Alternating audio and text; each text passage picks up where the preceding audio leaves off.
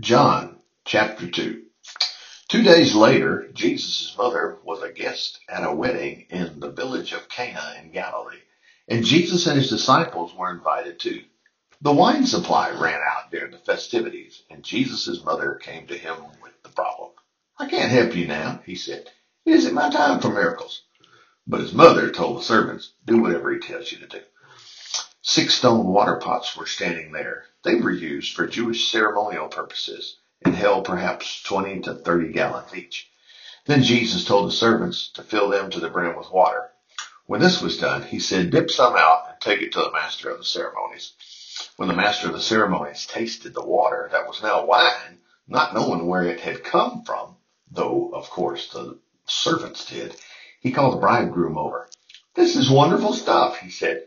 "You're different from most. Usually a host uses the best wine first, and afterwards, when everyone is full and doesn't care, then he brings out the less expensive brands. But you have kept the best for the last." This miracle at Cana in Galilee was Jesus' first public demonstration of his heaven-sent power, and his disciples believed that he really was the Messiah. After the wedding, he left for Capernaum for a few days with his mother, and his brothers and disciples. Then it was time for the annual Jewish Passover celebration, and Jesus went to Jerusalem. In the temple area, he saw the merchants selling cattle, sheep, and doves for sacrifices and money changers behind their counters.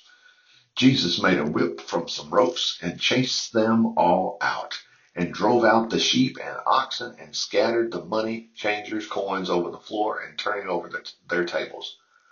Then going over to the men selling doves, he told them, "Get these things out of here. Don't turn my Father's house into a market."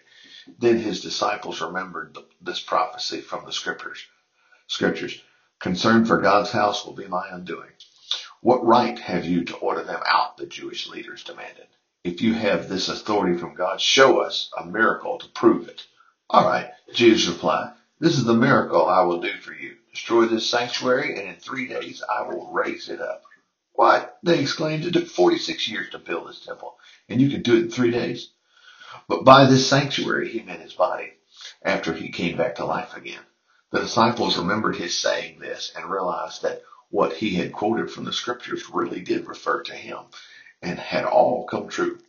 Because of the miracles he did in Jerusalem at the Passover, many people were convinced that he was indeed the Messiah.